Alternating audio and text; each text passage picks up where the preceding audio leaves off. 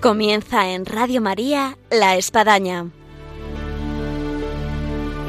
Un programa dirigido por el Padre Arturo Díaz desde el Monasterio de la Encarnación en Ávila.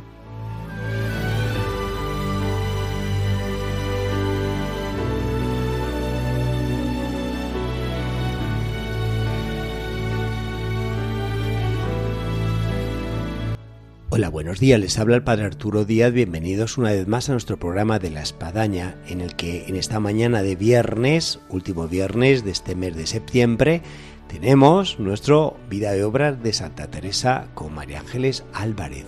Así que vamos a abordar a Santa Teresa en camino de regreso de Burgos hacia Ávila, a esa carreta a la cual nos subimos y ahora comenzamos nuestro programa.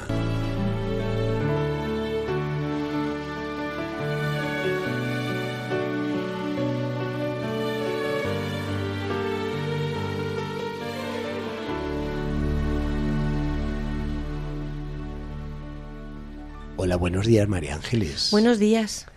Tras el regreso, digamos así, de vacaciones, de verano, entrados en la vida de la santidad todos los días, retomamos nuestro programa de Vida Obra Santa Teresa aquí en La Espadaña, en Radio María. Sí, ya, vamos a ver estos últimos momentos de la vida de Santa Teresa. Que la habíamos dejado tras la fundación Dura, ahí en Burgos, en ese regreso de vuelta a su convento, del cual ella era priora, aquí en Ávila, el convento de San José. Sí, y ya como dijimos en el programa anterior, pues aunque estaba muy a gusto en Burgos, pues ella ya sabía que debía de marcharse además la empezaban a, a reclamar, sobre todo desde Ávila, y entonces pues empezó ya a pensar en volver. ¿Y cómo fue ese regreso, ese su último viaje? Bueno, como voy a ir hablando y vamos a ir compartiendo, pues fue muy complicado, ¿no? Eh, eh, tengo dos, dos datos eh, que me gustaría pues destacar justo en este momento de, de inicio de, este viaje de vuelta, ¿no? Eh, por un lado, eh, es una opinión que, tenía eh, Aguiar, que sabemos que era este médico amigo de Santa Teresa, que fue su médico y que se hicieron al final pues, pues muy cercanos, ¿no? y que nos dice cómo a él le sorprendió muchísimo cómo hablaba la santa, cómo intimaba con él hablando de su vida interior, en este momento en el que ella estaba tan mayor, él sabía que estaba tan enferma, tan dolorida, y cómo eh, las cosas las contaba siempre con tanta gracia y con tanta simpatía. Entonces me parece eh, que, lo he recogido porque, porque es un dato muy bonito. Es decir, que, que ella estaba muy mal, estaba muy mayor, muy, achaco, muy achacosa, pero cómo todo lo contaba con esta, con esta alegría, ¿no? intentando siempre agradar a los demás, dice Aguiar. Contábalo, sazonándolo algunas veces con una risa tan suave que no parecía sino que los trabajos presentes y pasados se le volvían a la boca hechos azúcar. Uh -huh. ¿No? Eh, la verdad es que cuando leemos las cosas de Santa Teresa, quizá una de las palabras que podemos destacar es esta ganas de agradar, eh, engolosinar, que dice ella, ¿no? Este llenar la boca de azúcar, que dice Aguiar. Es, es un decir, término muy teresiano, o engolosinar. Engolosinar. Sí. Y, y, engolosinar de esta manera, es decir, contando siempre las cosas con alegría, con cariño, con cercanía, ¿no? Incluso los momentos difíciles también se pueden, se pueden decir con, con una sonrisa, se pueden decir con, un, con algo simpático. Es decir, quizás una, una de las lecciones que nos da Santa Teresa de cómo podemos afrontar también las dificultades que todos tenemos en la vida. Ese engolosinar, María Ángeles, yo no sé si los niños hoy en día a lo mejor lo conocen del todo, porque se ha ido cambiando lo que era nuestro término de golosinas, en lugar de, de bueno de cosas dulces, de golosinar con la palabra chuches. Entonces, no sé. Que... Sí, bueno, si Santa Teresa estuviera hoy en día, a lo mejor habría dicho con chuches, ¿no? Hubiera dicho la palabra, Así pero que bueno. No debemos de perder en nuestro uso común del lenguaje esa palabra de las golosinas, engolosinar, engolosinarse, como sí. bien Santa Teresa refiere de las cosas de Dios. No, y sobre todo el intentar eh, con nuestras conversaciones con la gente, pues también eh, ser agradables en este sentido y, y ser cercanos ser cariñosos, ¿no? Que es fácil, si al final es darle una vuelta a las cosas y los grandes problemas y las grandes dificultades que podemos tener las, las contamos de otra manera y, bueno, pues hacemos un bien a los demás, ¿no? Como estaba haciéndole esta santa tan mayor, como decimos. Sí, es muy destacable que el comentario que hace el doctor Aguiar, conoce una Santa Teresa ya mayor, enferma, con unos problemas tremendos a la hora de fundar Burgos, y es destacable cómo de ella viene a decir esto. en una situación de vida no fácil, así que para que veamos que no solamente es cuestión de estar viviendo lo mejor en momentos para mostrar esa dulzura, ese encanto, sino incluso como Santa Teresa nos muestra los momentos difíciles y duros de la vida. Sí, de enfermedades finales y de momentos fatales. También en este momento nos cuentan las crónicas que después de una, de una comunión, pues Santa Teresa volvió a oír una voz interior. Una este dato me parece súper interesante y no muy conocido, María Ángeles. Sí. En ella, pues, eh, ella oyó que el Señor le decía, ¿en qué dudas que ya está acabado? Bien te puedes ir. Y Teresa preguntó, Señor, ¿estás ya contento? Y el Señor le dijo, anda, que otro mayor trabajo te queda.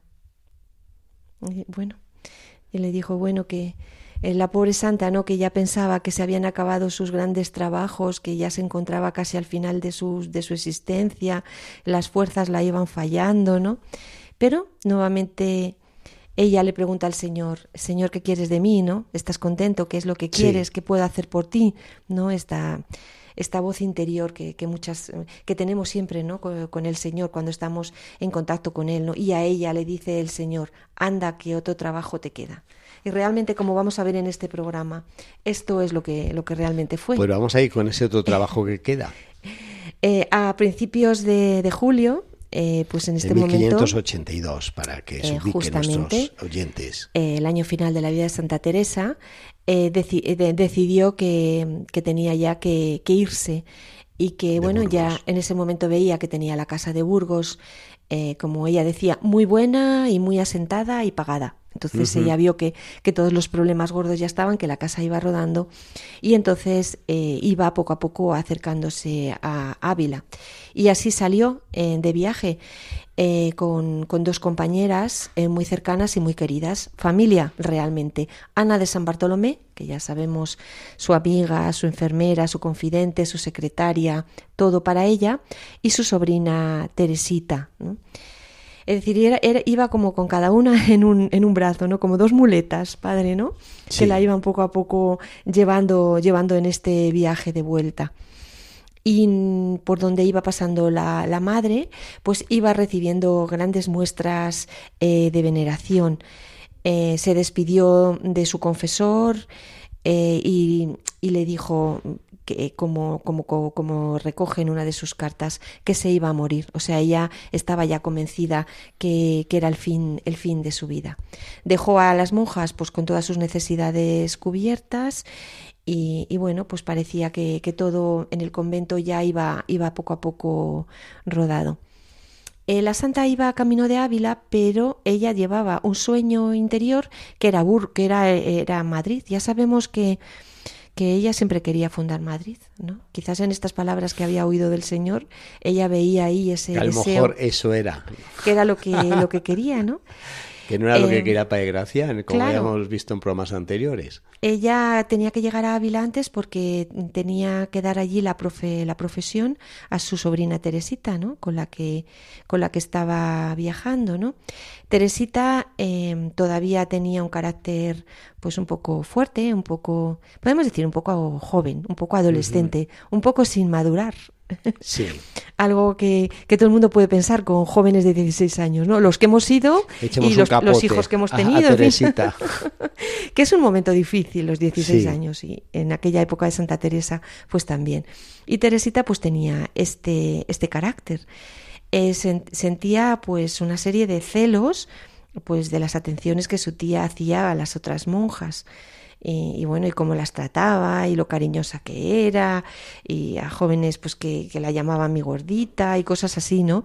Que era pues la manera que, que estamos viendo que era de tratar Santa Teresa. Y bueno, pues su sobrina se ponía un poco celosilla, ¿no? Y a veces también empezó pues a, desconfiar un poco, un poco de su tía y bueno, pues se iba poco a poco refugiando en ella, se iba haciendo como más cerrada. Ya sabemos también todos los problemas que, que habían vivido la familia con todo el tema de la herencia, en fin, todo era complicado, ¿no? Y entonces, bueno, pues ahí ella tenía un carácter, podemos decir, un poco huraño a veces, un poco cerrado, también como estamos viendo, pues también muy normal en estos, en estos años. Teresa, pues en estos momentos, eh, pues ya le hablaba, pues de que, de que si realmente quería profesar como monja, pues que tenía que ir poco a poco madurando, que ya no era una niña y que tenía que dejar todas estas cosas que la sentaban mal y que dejar eso, ¿no? Y seguir para adelante, no andar pensando en esto me parece bien, esto me parece mal, esto me han dicho, esto no, sé, algo que ocurre muchas veces, ¿no? Que, que te vas ahí enredando y al final haces un mundo tremendo, como una especie de escarabajo, ¿no? Que hace una bola enorme de cosas que son pequeñas, pero que a base de rumiarlas y darles vueltas, pues va, la iba poco a poco encerrando en su, en su propio mundo, ¿no? Y bueno, eh, como nos cuentan, eh, la santa cómo iba tratando a su sobrina en este momento, que nuevamente es otra lección de vida que nos deja, pues con un gran manto de ternura, así nos dicen las crónicas, ¿no? Que la, que la quería, que hablaba con ella y que, bueno, pues que la ternura, padre, yo creo que siempre es aquello que desbarata todo, es decir, aquello que rompe todas las. Y que fue un gran arma de Santa Teresa. en el trato con las personas. Exactamente, una persona. Eso con las no fáciles. sí, es verdad, ¿no? Es, ella fundó una, una orden basada en el rigor, eh, en la pobreza y en la austeridad, pero recubierta de, este, de esta capa de ternura. Sí, ella era así, ¿no? Eh, llena de ternura y llena de amor. Bueno, y esto lo vemos en nuestros días. Cuando uno entra en contacto con las comunidades carmelitas, eh, perciben todo este ámbito de, de, ternura, de delicadeza, de atención, de caridad, en medio de lo que bien apuntas, de, de lo que es eh, el rigor, de, lo que es la fidelidad, la disciplina, la oración y tantísimas cosas en su alrededor. Exactamente. Eso es una de las cosas que, que dejó Teresa y que sus hijas y hijos cogen y que nosotros también, los que seguimos y leemos a Santa Teresa, podemos también darnos cuenta, ¿no? Que podemos así hacerlo perfectamente, ¿no? Que la ternura siempre es una gran arma frente a todo, ¿no? Frente a jóvenes en momentos difíciles o frente a otras situaciones de la vida. Bueno, la santa estaba de viaje, pasó por Palencia, que nos cuentan que estuvo muy a gusto en su casa. Eh, ella decía que era un aposento muy fresco y muy bueno, todo tan aseado. Claro, estamos hablando de verano en Castilla, o sea que el tema de la frescura de, las habitaciones, pues claro, debía de ser algo que, realmente, claro, estaban en unos días de, de un calor terrible, las pobres, ¿no? En Palencia eh, tuvo un encuentro con Fray Juan de las Cuevas, eh, que era el comisario de la separación de los descalzos. Y bueno, e, a él quiso darle cuenta de su alma para recibir su aprobación. Le dijo que, ya habían acabado las visiones y le quedaba la serena presencia de, que, de que Dios estaba siempre con ella dentro de su alma. Eh, esto es algo interesante, padre, ¿no? Porque eh, todas estas visiones y todas estas experiencias místicas eh, profundas de la santa en este momento ya habían cesado. O sea, ya la presencia del Señor eh, después del matrimonio espiritual era tan honda en, el, en su alma, le daba una paz tan grande, ¿no? Que realmente, como, como nos cuenta en este, en este dato de esta conversación que tuvo con este padre, pues realmente ya no tenía esas manifestaciones, sino que tenía esa, esa paz de la presencia del Señor, ¿no? Sí. Como hemos visto antes, le iba diciendo cosas, pero que era algo sereno, eh, con este padre también pues habló de algunas cosas, eh, sobre todo eh, del padre Gracián, de su gran padre y confesor, del que el dominico tenía pues una gran estima, bueno, aunque desaprobaba algunas cosas. Ya sabemos que, que bueno, que, que todo era complejo en esta época y la figura del padre Gracián siempre fue y curiosamente sigue siendo controvertida, ¿no? Quizá hoy en día los estudios sobre el padre Gracián están poniéndole en su verdadero lugar en cuanto a su carácter y su aspecto místico, ¿no? Y todo lo que ello dejó, pero bueno, eh, sabemos que, que todo esto... que se ha abierto su proceso de canonización. Así que bueno, todo esto hará que a lo mejor en un tiempo, y ojalá que Dios quiera no muy lejano, le tengamos en los altares a San Jerónimo Gracián. Sí, sí. Todas estas cosas sobre el Padre Gracián pues caían en el corazón de Teresa y la dolían, ¿no? Y bueno, eh, curiosamente, ¿no? Yo creo que ella en ningún momento desconfió del Padre. Eh, de manera profunda, ¿no? Algunas cosas a lo mejor en un primer momento que le contaban, pues la podían sorprender, pero ella siempre, siempre le apoyó, siempre estuvo a su lado, ¿no? Nunca, nunca le dejó, ¿no? Eh, parece que, en este momento pues le llegaban a Teresa pues una serie de noticias eh, pues bastante malas sobre Alba, Salamanca y Toledo, ¿no? Eh, parecía que todo estaba como amenazando a la descalcez, como hemos comentado también, pues realmente cuando muere la santa, que estamos muy cercanos ya a ello, pues toda la orden eh, descalza se encontró y de ahí en adelante en momentos muy muy complicados. Sus hijos e hijas tuvieron ahí que, que, bueno que seguir adelante con muchas dificultades entre ellos todos intentando hacer las cosas bien eso está claro pero con dificultades a la hora de los planteamientos y de todo. Y que bueno Santa Teresa no vivió eh, al final eh, ahí tuvo la suerte de no vivir esos momentos terribles que dentro de la orden se abrieron cuando ella cuando ella ya no estaba bueno, es que si hubiese estado, quizás no se hubiesen dado. Pero bien, es el misterio en el cual vivimos en torno a Dios y es lo que, lo que aceptamos. Y vemos luego en el tiempo que las cosas eran como Dios quería, sin duda alguna. Que poco a poco las, las cosas van fraguando al final y sobre todo lo que sí que podemos analizar realmente es que todas, todas las partes y todas las personas involucradas en todo esto, eh, todas querían el bien de la orden y todos querían el bien de las almas. O sea, era lo que pasa que tenía cada uno distintas visiones de cómo hacerlo, de cómo, de cómo dirigir eh, los destinos de, de, esta, de esta aventura que empezó Teresa. Este apunte, María Ángeles, yo lo veo muy interesante para cada uno de los que estamos escuchando el programa, porque efectivamente podemos estar en ámbitos de iglesia y deseos de santidad y de tantísimas virtudes cristianas, pero podemos caer en un subjetivismo donde considero que, bueno, lo que yo pienso es lo que tiene que ser. Y es ahí donde tenemos que salir eh, sea por la oración, por los sacramentos, por la dirección espiritual, por el consejo de personas adecuadas para poder captar realmente qué es lo que Dios quiere y no caer tanto en nuestro subjetivismo, sino en ese objetivo eh, pues en base a Dios. Exactamente. Y que todos son caminos que el Señor tiene, y todos son todas almas que están buscando eh, su perfeccionamiento y también el bien de la orden. Yo no tengo duda de ello. Lo único que, bueno, pues, luego después analizándolo, eh, pues se puede ver quiénes estaban más errados y quiénes menos, quiénes seguían más lo que Santa Teresa nos dijo y quiénes no, pero en todos estos eh, aportaciones y todos estos caminos y estas vidas en el fondo entregadas a, la orden y, al Señor, pues, pues está todo, todo lo que es el, la propia, el, propio camino. Al final así es como, como hay que verlo. Pues de todas maneras, Ángel, vamos bajando de Burgos a Palencia, ahora ya en Valladolid, Valladolid, el 25 de agosto. Camino Ávila, desvío hacia Alba de Tormes. Y bueno, cuando llegaron allá a Valladolid, pues llegó un mensajero eh, y se tuvo allí que detener, porque estaba nada más ni nada menos que la suegra de, de su sobrino, doña Beatriz de Castilla y Mendoza que sabemos que era una señora, podemos decir claramente, de armas tomar. Sí. una señora eh, que, bueno, que defendía los intereses de su hija y de su yerno, pues como ella podía.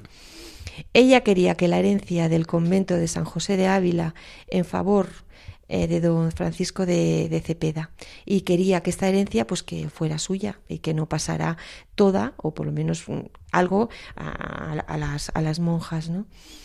Eh, dice así un texto que, he recogido, ¿no? Aquí he pasado harto con la suegra de don Francisco, que es extraña y estaba muy puesta en poner pleito para que no valga el testamento, y aunque no tiene justicia, tiene mucho favor. Y aunque me dicen que sí y me han aconsejado para que don Francisco no se pierda del todo y nosotras no gastemos que haya concierto harta podrida me ha tenido y me tiene. Es decir, que realmente estaba harta de ella, que era una señora que estaba enredándolo todo y que estaba también haciendo algo que no solo por el tema de los fondos que, que pudieran recibir ¿no?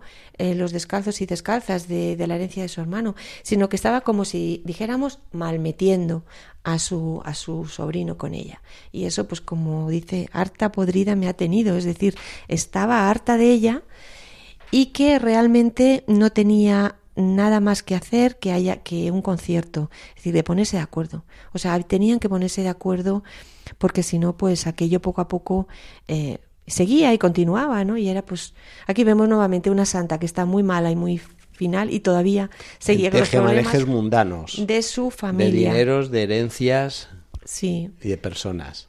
Entonces, bueno, pues eh, poco a poco eh, pues intentó pues eso ir poco a poco tratándola eh, de frente hablando con ella no porque ahí estaba nos imaginamos las conversaciones con doña Beatriz. Y bueno eh, hizo algo que hemos aprendido también de Santa Teresa y que es otra lección de vida.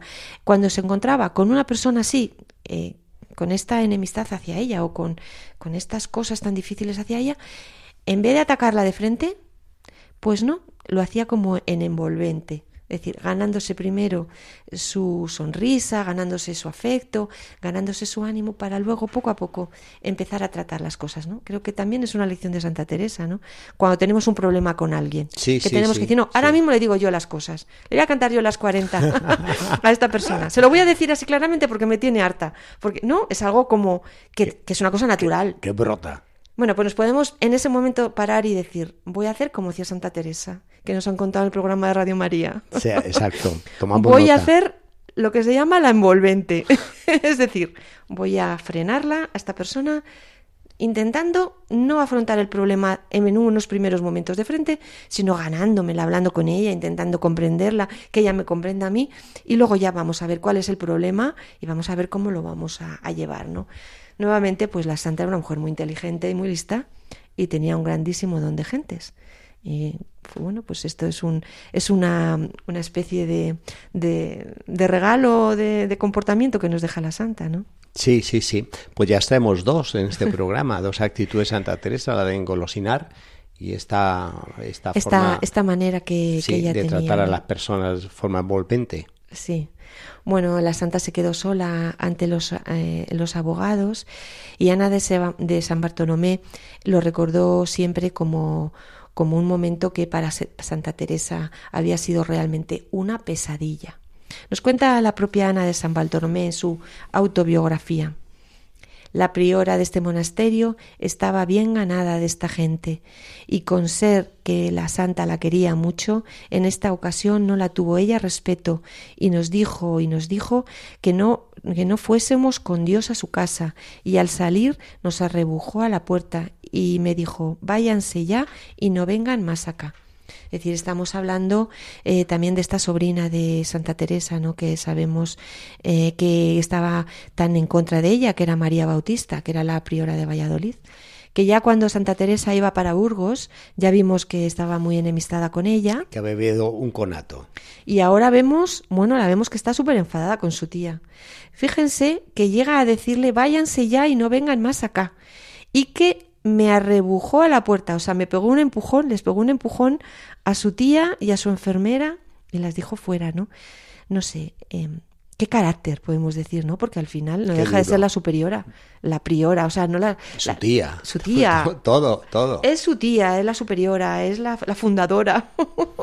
es una persona que ya se, conocía de, de, su valía, de su santidad, ¿no? Y su sobrina, pues yo me imagino, por lo que hemos contado, que también hay un montón de asuntos familiares ahí metidos entre medias. Y, y también como en el caso de Teresita, probablemente algo que tenga que ver con la percepción de, de afectos, de si me considera, no me considera en fin, todas estas cosas, ¿no? Pues la tenía una verdadera enemistad a la, a la tía, ¿no? Y a sus compañeras como a, la pobre Ana de San Bartolomé, ¿no? Y bueno, me parece, me parece que la pobre santa, eh, pues que todavía seguía sufriendo, ¿no? Y bueno, pues allí nos dicen que salió Teresa muy triste camino, camino de Medina, ¿no? Me imagino, fácil en este momento en el que ella iba para allá, pues se encontraba realmente muy triste, eh, porque, porque nadie podía, nadie podía sospechar, ¿no? Nos cuentan en las crónicas, en el círculo cercano de la Madre Teresa, que la trataran así su, su sobrina en Valladolid y esta señora, ¿no? O sea, que la hubieran tratado así que ella, la pobre, fuera tan triste y tan abatida de cómo, cómo se había sentido, empujada, como hemos visto, ¿no? Fuera del convento y con tan malas artes. Ahora, qué lección tan grande, María Ángeles, de los santos a veces no los imaginamos puestos en los altares en una especie de, nube por la cual caminaron sobre la tierra y nos encontramos con casos pues tan tan humanos tan terrenales como es una relación en este caso familiar y en el caso incluso pues de, de quien era priora de un monasterio que ella había fundado en fin que es una especie como de Getsemaní para Santa Teresa en su último trance de vida. Sí, sobre todo porque ya era considerada, ¿no? Eh, su santidad. O sea, todo el mundo lo. Pero eso, que nosotros pensamos que cuando alguien tiene está ya considerado, pues ya no tiene este tipo de problemas, porque todo el mundo le admira, todo el mundo le quiere. Pues no, justamente eh, siguen teniendo los mismos problemas que podemos tener cualquiera, con nuestras familias, eh, con, con, nuestras sobrinas. Así que para que nos animemos. Eh, los trances y situaciones no fáciles de la vida. Que, que exactamente, que, que, los que los eh, personas eh, como Santa Teresa y los santos las han pasado y que como, si la analizamos, sobre todo en el caso de la santa, su manera de, de afrontar todas estas percances y problemas, pues son lecciones de vida que nos da. Y como hemos visto en este programa, pues nos da como, como ayudas ¿no? para, para poder seguir adelante nuestra vida, en el camino de la vida y de la fe. Muy bien, María Ángeles, pues paramos la carreta de Santa Teresa y nos quedamos ahí en Medina del Campo, ya cerquita, cerquita de una vila que, que no llegará, pero eso lo dejamos para el próximo programa. Sí, seguimos ahí con ella y aprendiendo de ella y disfrutando de esta santa que es tan mayor, pero a la vez está tan llena de paz y de amor.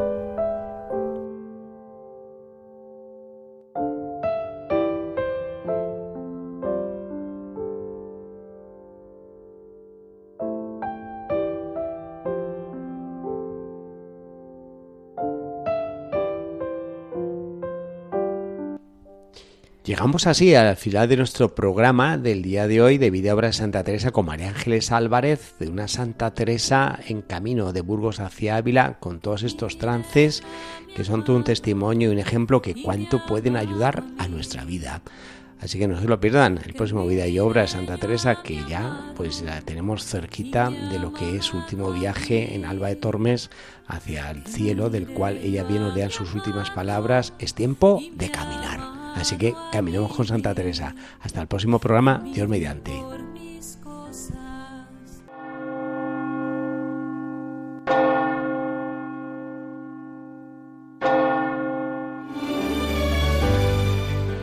Han escuchado en Radio María La Espadaña, un programa que dirige el Padre Arturo Díaz desde el Monasterio de la Encarnación en Ávila.